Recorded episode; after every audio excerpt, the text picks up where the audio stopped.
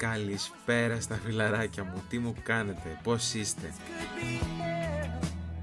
Εύχομαι να είσαστε κάπου αναπαυτικά σήμερα ή αυτές τις μέρες γενικότερα Σε κάποια παραλία ίσως, με ένα κοκτέιλ στο χέρι έτσι σε μια ξαπλώστρα, δεν ξέρω, οπουδήποτε και αν είστε πάντως, εύχομαι να περνάτε ένα όμορφο καλοκαίρι και εμείς είμαστε εδώ για άλλη μια Παρασκευή στις 8 για να τα συζητήσουμε όλα.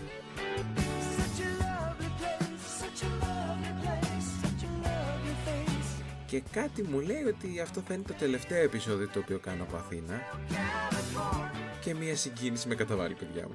Ναι, κι όμως, αχ, φεύγουν τα δάκρυα βροχή. Από την επόμενη εβδομάδα θα βρισκόμαστε στα νέα στούντιο αυτού του καναλιού, τα οποία στεγάζονται στην Κεφαλονιά. Δεν το περιμένατε, είμαι σίγουρος. Και φυσικά να πούμε ότι το τραγούδι το οποίο ακούμε είναι το Hotel California από τους Singles. Ένα υπέροχο τραγούδι, αν με ρωτάτε. Και δεν ήθελα να βάλω κάτι πολύ δυναμικό λόγω των ημερών, μάλλον που διανύουμε και είναι σκληρές οι μέρες αυτές, όπως θα πούμε και αργότερα. Αχ, ρε παιδιά, τι βδομάδα ήταν και αυτή που πέρασε, όλα τα είχε, τι να πω. Φωτιές, αποφυλακίσεις, που να στα λέω. Και συγκεκριμένα μέσα στη βδομάδα είχαμε πολλά πύρινα μέτωπα λόγω των φοβερών αέριδων που επικρατούν στην Αττική. Με αποτέλεσμα να καταστραφούν περιουσίες και να ακούν μεγάλες εκτάσεις γης τόσο στην Πεντέλη όσο και στον Τράφη, ε, στην Ανθούσα, στα Μέγαρα, στην Παλίνη, Διόνη και υπήρχαν και κάποιες ελεγχόμενες πυρκαγιές στη Σαλαμίνα όσο ξέρω. Και αργότερα διάβασα και για φωτιές ε, τόσο στον Εύρο όσο και στον Ασπρόπυργο εδώ στην Αττική πάλι.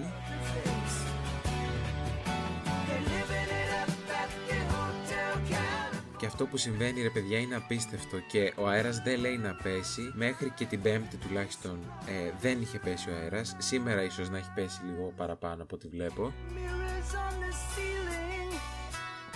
και αυτό που συμβαίνει γενικότερα είναι απίστευτο εδώ και μέρες. Όλοι αυτοί οι άνθρωποι που χάνουν τους κόπου μιας ζωής, όπως είπε και η Ελένη Γερασιμίδου, χαρακτηριστικά, κυριολεκτικά και την ίδια τους τη ζωή, καθώς ε, όπως έγινε και γνωστό αργότερα, φαίνεται ένας 80χρονο να έδωσε τέλος στη ζωή του στο θέαμα να καίγεται το σπίτι του που βρίσκεται ανάμεσα σε Παλίνη και Ανθούσα. Και φυσικά ε, κάτι άλλο που έμεινε ανεξίτηλο από αυτή την τραγωδία ήταν και μια πολύ συγκινητική φωτογραφία από τη διάσωση μιας ηλικιωμένης γυναίκας με κινητικά προβλήματα από τους άντρες της πυροσβεστικής. Πραγματικά, παιδιά, μόλις είδα αυτή τη φωτογραφία ε, ανατρίχιασα ολόκληρο. Και δεν έχω λόγια πραγματικά για αυτό που συμβαίνει. Δεν ξέρω, δεν ξέρω τι να πω. Το μόνο που μπορώ να πω είναι ευχαριστώ μόνο στο πυροσβεστικό σώμα και στους εθελοντές οι οποίοι βοηθούν έτσι με αυταπάρνηση τόσο στην κατάσβεση όσο και στη συγκέντρωση πρώτων υλών και τους πυρόπληκτου. Και μέχρι εκεί φτάνει το ευχαριστώ το δικό μου. Κανέναν παραπάνω και κανέναν λιγότερο. Γιατί καθημερινά, παιδιά, αυτό το επιτελικό κράτος το οποίο μας έχουν πρίξει ότι αποτελούν, μου επιβεβαιώνουν πόσο τελειωμένο είναι στην πραγματικότητα αυτό το κράτος. Το μόνο που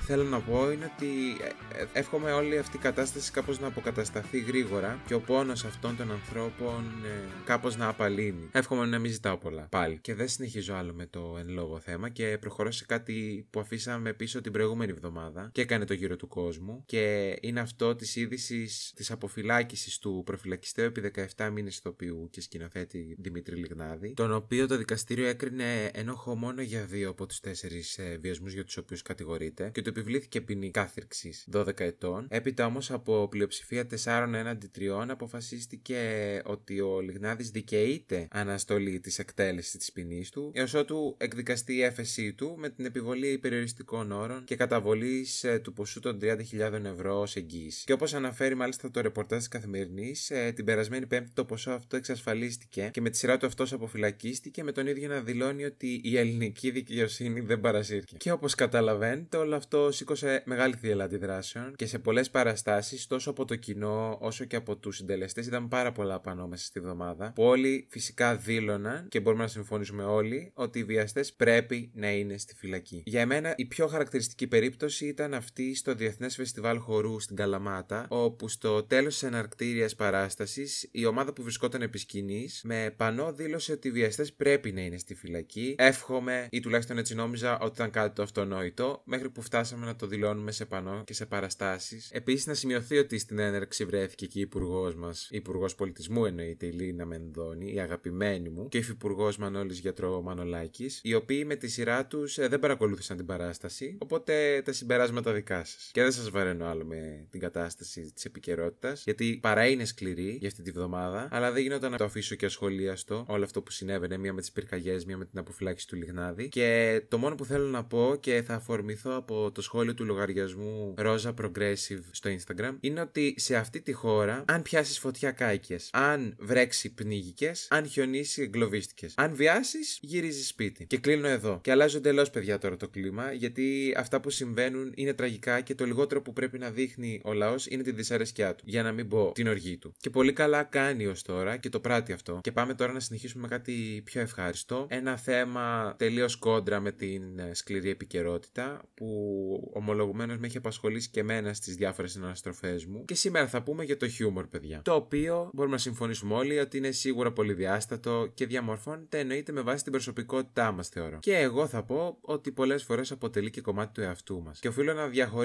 το χιούμορ όμως σε καλό και κακό. Κάτι εξαιρετικά υποκειμενικό θα μου πείτε, αλλά πιστέψτε με, υπάρχουν όρια ακόμα και εκεί. Και αν με ρωτάτε, δεν είναι απαραίτητα κακό να υπάρχουν κάποια όρια. Γιατί άλλο το χιούμορ, άλλο αυτοσαρκασμός, άλλο σαρκασμός και άλλο η σάτυρα. Η σάτυρα, ας πούμε, έχει μια πιο στοχευμένη χρήση. Προποθέτει να ξεπερνάς κατά κάποιο τρόπο τα όρια και να δίνεις έναν χιουμοριστικό αέρα, ρε παιδί μου, σε πολιτικά, κοινωνικά θέματα. Που άλλες φορές αυτό δεν είναι αποδεκτό, βέβαια, σαν χιούμορ μέσα στην παρέα. Αναλόγως πάντα, δεν μπορώ να τα αποκλείσω όλα. Σε αυτή τη φάση, βέβαια, εμείς θα μιλήσουμε αποκλειστικά για το κομμάτι του χιούμορ που γίνεται, ξέρετε, ανάμεσα σε φίλους, παρέες. Αγαπητά μου φιλαράκια. Το χιούμορ είναι το καλύτερο μέσο επικοινωνίας είτε ανάμεσα σε φίλους είτε ανάμεσα σε εσάς και τον κομμενέτο. Αν και είχα πει ότι δεν θα μιλήσω σήμερα για ερωτικά θέματα και θα πάρουμε μια ανάσα από το προηγούμενο και να μεταβούμε σε κάτι πιο ελαφρύ, το χιούμορ κολλάει παντού, παιδιά. Είναι ο πιο εύκολος τρόπος ούτως ή άλλως για να σπάσει ο πάγος. Αρκεί να ξέρεις πώς να χειριστείς πρώτα τον εαυτό σου και άρα τα λεγόμενά σου και μετά φυσικά και την ανταπόκριση του συνομιλητή σου, θεωρώ. Αν μπορείς να τα ελέγξεις αυτά, θεωρώ ότι έχεις το τσεπάκι σου την αποδοχή των άλλων. Το καλό το χιούμορ, βρε παιδιά, αυτό που θέλεις να το ακούς με το κιλό έτσι να σου δίνεται απλόχερα. Για εμένα είναι αυτό το οποίο γίνεται, ξέρετε, μέσα στα πλαίσια μιας άνεσης, μιας πιο μεγάλης οικειότητας που υπάρχουν ανάμεσα σε φίλους. Και άρα να μπορούν να είναι και αποδεκτά αυτά που θα πω, ρε παιδί μου, στο φίλο μου. Η οικειότητα παίζει βασικό στοιχείο για το πώς θα επικοινωνήσεις με τους άλλους. Γενικότερα, ανεξάρτητα του χιούμορ. Όσο περισσότερο ξέρεις το συνομιλητή σου, τόσο πιο εύκολο είναι να επικοινωνήσεις μαζί του και να κάνεις χιούμορ με μεγαλύτερη άνεση. Διαφορετικά πρέπει να διασφαλίσεις εσύ την άνεση, εάν δεν γνωρίζεστε με τον άλλον. Και μπορείς να το πετύχεις, πιστεύω, με το χιούμορ. Γιατί άπαξ και κερδίσεις τον άλλο με το χιούμορ σου, τα υπόλοιπα θα γίνουν μόνα τους και θα κυλήσει η συζήτηση νεράκι, στο εγγυώμαι εγώ. Βέβαια, αυτό το ρόλο μπορεί να τον πάρει και ο άλλος, βέβαια. Εντάξει, μην γίνουν και χαλί να μας πατήσουν. Έλεω, αμέσως να τα κάνουμε όλα εμείς. Α κουνήσει και κάποιος άλλος μια φορά το δαχτυλάκι του. Έλεω, άμα πια. Σιγά σιγά πάντως με τον ένα με τον άλλο τρόπο θα χτιστεί μια επικοινωνία, κάτι το οποίο είναι θεμητό. Και εφόσον γίνει αυτό, θα αρχίζεις να αποκτάς και την αίσθηση της αντίληψης, έτσι. Για παράδειγμα, να είμαι σε θέση να καταλάβω κατά πόσο αυτό το αστείο είχε πέρασει όταν το είπα. Που εντάξει, εκεί τεστάρεις λίγο, ρίχνεις το δόλωμά σου και αν τσιμπήσει έχει καλός. Αν όχι, τότε πάμε παρακάτω γιατί έχει ακόμα ψωμί η βραδιά για να κερδίσεις με το χιούμορ σου τις εντυπώσεις. Το κατά πόσο θα πιάσει ένα αστείο πιστεύω ότι σχετίζεται άμεσα με την αίσθηση του χιούμορ των άλλων. Τώρα, τι οριοθετεί ο καθένας ως χιούμορ δηλαδή είναι μια άλλη συζήτηση. Κάποιος που έχει αρκετά αναπτυγμένη την αίσθηση αυτή δεν θα του φανούν ενδιαφέροντα, ξέρω εγώ, τα αστιάκι με τον τοτό, ας πούμε. Νομίζω καταλαβαίνόμαστε. Αν η ανταπόκριση που θα έχει το αστείο σου είναι μηδενική, δύο είναι τα τεινά. Είτε υπάρχει πολύ αναπτυγμένη αίσθηση του χιούμορ στην παρέα, ή από την άλλη καθόλου. Και πιστέψτε με, εκεί έξω υπάρχει πολλοί κόσμος που η αίσθηση του χιούμορ τους είναι πολύ μέτρη αναπτυγμένη. Για να μην πω κακά αναπτυγμένη. Επίσης, ξέχασα να αναφέρω ότι στα πλαίσια της αντίληψης είναι να μπορείς και να καταλάβεις μέχρι που σε παίρνει. Και τι θέλω να πω με αυτό. Δηλαδή, παρόλο που μπορεί να έχει αναπτυχθεί μια προσωρινή οικειότητα, ας πούμε, με τον άλλον, το συνομιλητή σου, μη σε κάνει αυτό να αφαιθείς τελείως. Θυμίζω ότι δεν γνωρίζεστε πολύ καιρό. Σε ένα υποθετικό σενάριο μιλώντα πάντα. Δηλαδή, αυτό που θα έκανες στον κολλητό ή στην κολλητή δεν θα έχει την ίδια απήχηση όταν συμβεί σε κάποιον που δεν γνωρίζει τόσο καλά. Οπότε κόψε λίγο κίνηση με την αλληλεπίδραση που θα έχετε και αν νιώσεις ότι υπάρχει ταύτιση όσον αναφορά το κομμάτι του χιούμορ, τότε μπορείς να κάνεις αυτό το κάτι παραπάνω στην επικοινωνία ενός αστείου. Και η ταύτιση, παιδιά, είναι ένα πολύ σημαντικό κομμάτι σε όλα αυτά που συζητάμε και σχετίζεται άμεσα με το κατά πόσο ο άλλος έχει ανεπτυγμένη την αίσθηση του χιούμορ του. Το σημείο που θα έρθει και θα δέσει και θα θα καταλάβετε ότι μπορείτε να επικοινωνήσετε άριστα μέσω των αστείων που θα κάνετε. Είναι τέλειο, παιδιά. Τι να σας λέω τώρα. Είναι άλλο επίπεδο ευτυχίας. Δεν μπορώ να το εξηγήσω. Για παράδειγμα, εμένα αρκετές είναι οι φορές που με συνομιλητές μου έχω απόλυτη ταύτιση στο χιούμορ και στην αντίληψη. Που εμένα αυτό με κερδίζει κατευθείαν γενικά. Δηλαδή, αν θέλεις όντως να με κερδίσεις, αυτός είναι ο τρόπος. Δηλαδή, αν υπάρχει ταύτιση στο χιούμορ μας, congratulations, θα πω εγώ. Και δεν είναι εύκολο, πιστέψτε με. Πολλές φορές έχω προσποιηθεί με πλάκες και αστείες καταστάσεις. Απλά για να μην φαίνομαι αγέλαστος κιόλας. Και αν θες, είναι ο κοινωνικός μιμητισμός να ακολουθείς την πλειοψηφία με το να κάνεις το ίδιο πράγμα για να μην διαφέρεις από το σύνολο. Όπως για παράδειγμα να γελάσει με κάτι αστείο που φαίνεται αστείο στους υπόλοιπους πάντα. Αχ, για τα μάτια αυτού του μιμητισμού έχω γελάσει με πολλές αειδίε.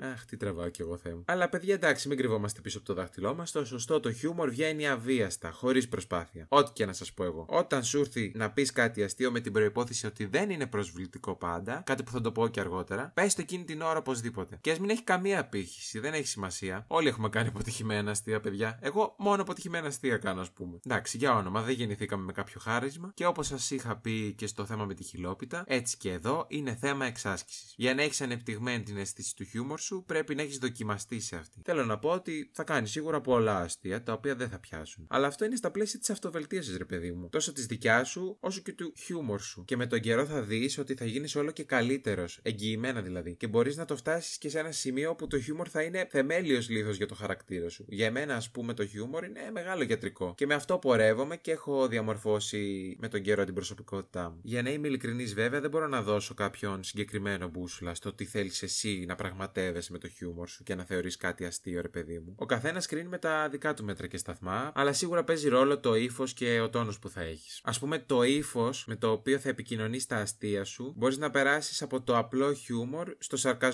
ή ακόμα και στον αυτοσαρκασμό. Που για εμένα αυτά είναι κομμάτια που αγαπώ. Τόσο να τα κάνω όσο και να τα ακούω από άλλους. Το να μπορείς να χειρίζεσαι την ηρωνία και να σαρκάζεσαι με τους υπόλοιπους έτσι διακριτικά και ευγενικά, εμένα μου αρέσει πάρα πολύ, παιδιά. Ξεκάθαρα θέμα χειρισμού και ειλικρινά εύκολα μπορεί να ξεφύγει και να τροχιαστεί όλη η φάση. Γιατί πολλές φορές με το χιούμορ παίζουμε σε λεπτές γραμμές όπου μπορούμε, ξέρεις, να περάσουμε πολύ εύκολα στην προσβολή και να μην το πάρουμε και χαμπάρι. Και εκεί έρχεται και κολλάει το κακό το χιούμορ. Το πολύ κακό χιούμορ, παιδιά. Και αν έχω βιώσει κακό χιούμορ εκεί έξω. Και είναι αυτό το οποίο έχει μέσα του προσβολή, κακή αντίληψη του χώρου και του χρόνου, κακό timing, θα πω επίσης. Και οφείλω να πω ότι πάντα μου περνούσαν αδιάφορα τέτοια αστιάκια που αφορούσαν τα κιλά του άλλου, κάποια ιδιαιτερότητα του άλλου, ή ας πούμε αστεία που γενικώς κατά κοινή ομολογία θεωρούνται σεξιστικά, ομοφοβικά, ρατσιστικά. Δεν τα έβρισκα ποτέ αστεία, παιδιά. Και γι' αυτό είπα ότι το χιούμορ αποτελεί άμεσο στοιχείο του χαρακτήρα μου. Γιατί σαν άγγελος δεν μου αρμόζει και δεν μου ταιριάζει, ας πούμε, να γελάω με αστιάκια που υποτιμούν και υποβιβάζουν τις γυναίκες, για παράδειγμα. Θεωρώ ότι όλα αυτά, εάν γινόντουσαν σε μια άλλη εποχή, μπορεί να ήταν OK. Αλλά νομίζω το έχουμε περάσει αυτό. Έχουμε οριμάσει σαν κοινωνία λίγο παραπάνω. Λέμε τώρα, αλλά καταλάβετε τι προσπαθώ να πω. Που πλέον δεν εκφράζονται τέτοιου είδους αστεία και αν εκφράζονται είναι κατακριτέα και καλώς πρέπει να είναι. Και υπάρχει και μια άλλη κατηγορία στο κακό χιούμορ που αφορά τις επιπροσωπικού προσβολές. Που άλλο προσπαθεί πούμε, να γελάσει βάρος μας. Που εμένα, ας πούμε, προσωπικά μου έχει τύχει αυτό το πράγμα. Και η συνθήκη ήταν η εξής, ότι είχα εμπιστευτεί κάποια πράγματα και μετά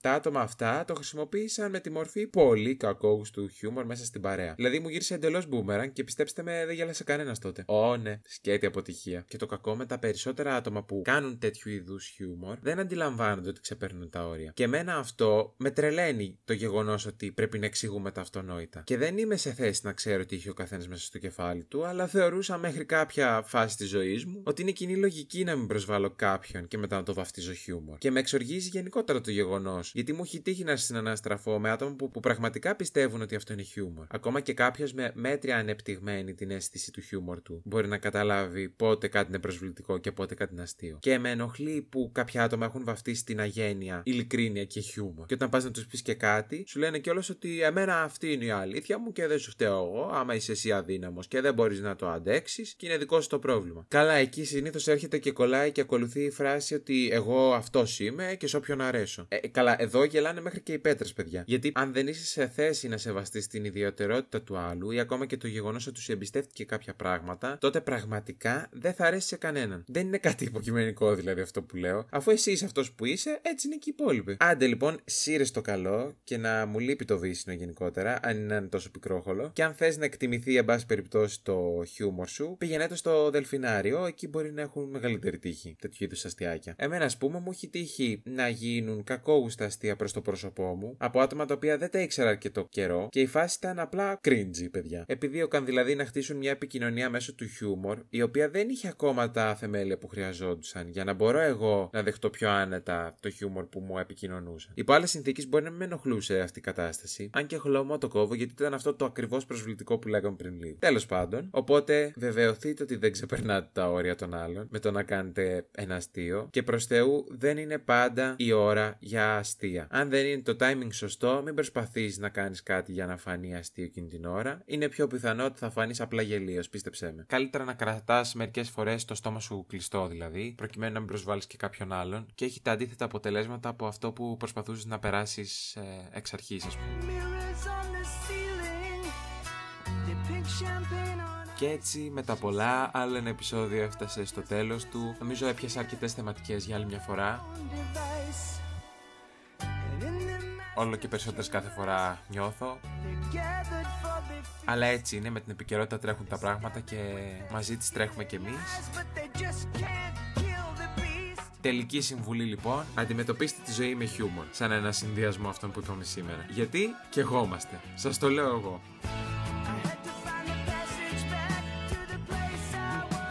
Φτάνουμε και στο τέλος του Ιουλίου πλέον. Εύχομαι να με ακούτε από κάποιο έτσι κυκλαδίτικο νησάκι, από ένα επτανήσιο νησάκι ίσως ή έστω από μια παραλία όπου και αν βρίσκεται στην Ελλάδα. Τα έχω ξαναπεί αυτά, αλλά μου αρέσει πάντα να δίνω αυτή την άβρα την καλοκαιρινή. Κάπου εκεί ανάμεσα στην άμμο να κοίταται και το ούτε του παπά κάθε Παρασκευή στις 8. Έτσι ρομαντικά θα κλείσω, σχεδόν ρομαντικά. Και ανανεώνουμε το ραντεβού μας για την επόμενη Παρασκευή με κάτι juicy ξανά. Να προσέχετε τους εαυτούς σας, να γελάτε, να χαμογελάτε και εμείς θα τα πούμε την επόμενη εβδομάδα. Φιλιά πολλά.